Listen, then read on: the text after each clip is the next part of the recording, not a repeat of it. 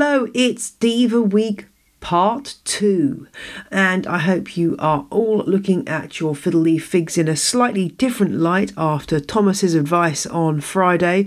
Some of you did say, Oh, I find the fiddle leaf fig is super easy. But of course, not every diva is a diva in every situation. So good luck to you if you find the fiddle a good in easy plant.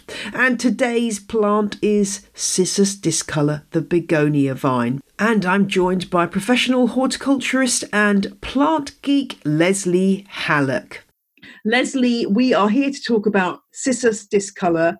This, I was surprised when I suggested this to you because you seem to think this is a really easy, or not an easy plant, but that it's not a diva.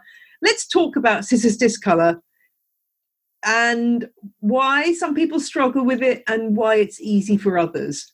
Well, I, I think that as a plant parent, right, as with human children, you know, different plants are going to present different challenges to different houseplant keepers depending on your particular situation and your personal habits and your personal, you know, personality, you know, your approach towards plant care and water. So what may be easy for one person may present challenges for another. And and that is no judgment on anybody's uh, plant parenting skills. So even though I can't say that I have a lot of challenges with cissus discolor, I know why some people do because it can be a little persnickety about things like temperature.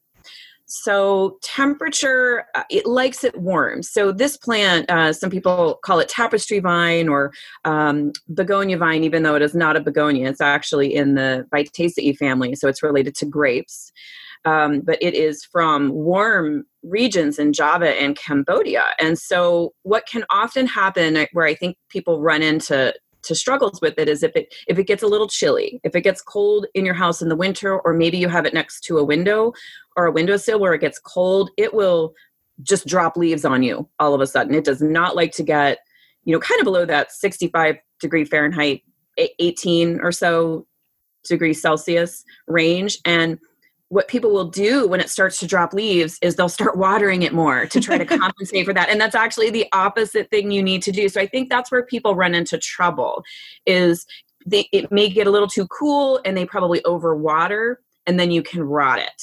So the trick is is that if your plant starts to drop leaves, maybe because it's gotten a little cool, hold back on that watering. Let plants stay a little drier and then in the spring season when that active growth kicks in again usually you'll start to see some new growth again and you can start watering it again yeah that's a really good point because that is the lethal combination isn't it it's cold yes. but also those roots are really wet and the plant yes. gets soup i mean that that ain't cambodia is it that's that's right. um, a pretty miserable uh, environment for that kind right. of plant what about humidity is that another potential pitfall for growers Sure. So, you know, in a home where you may be running air conditioning, you know, it's obviously going to be cooler and it's going to dry the air out. Or if you're running heaters, you know, that can can also be a challenge. So you you know you, you want to be careful where you place it if it's near a heat vent or something like that in the winter that can dry it out.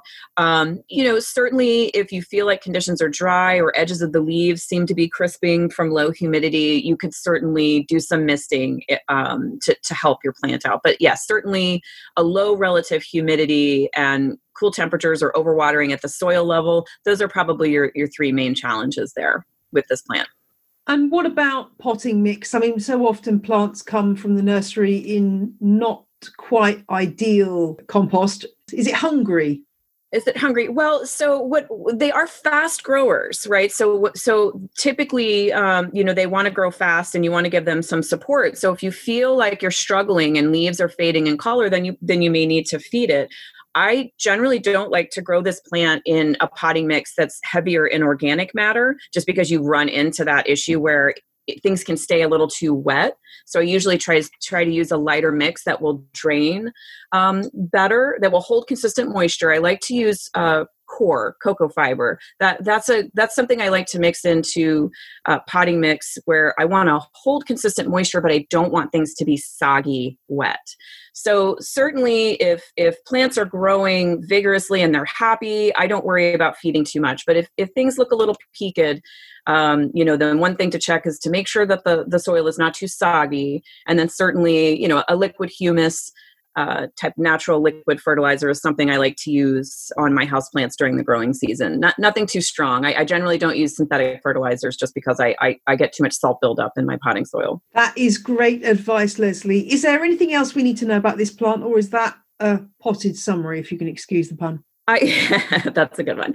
I, I, think probably to sustain its girth, if you will, because it does like to grow long and vine. It's a great plant for hanging baskets or large wall planters where it can drape down. So so think think hanging baskets or uh, baskets uh, where you could add a pole for support or a trellis for it to grow on. That's where it's going to be happiest.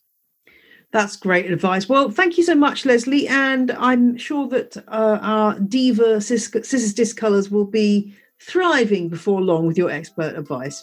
Spring is is here, so that hopefully should be the case. Good luck, everyone.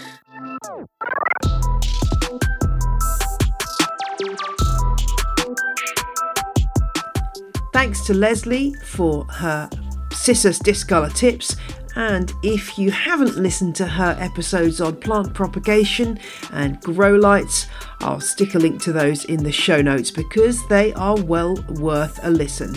And there you'll also find links to Leslie's website and social media handles. I'll be back tomorrow to talk about the maidenhair fern. I know, it's a scary one, but I think you can handle it. See you then. Bye.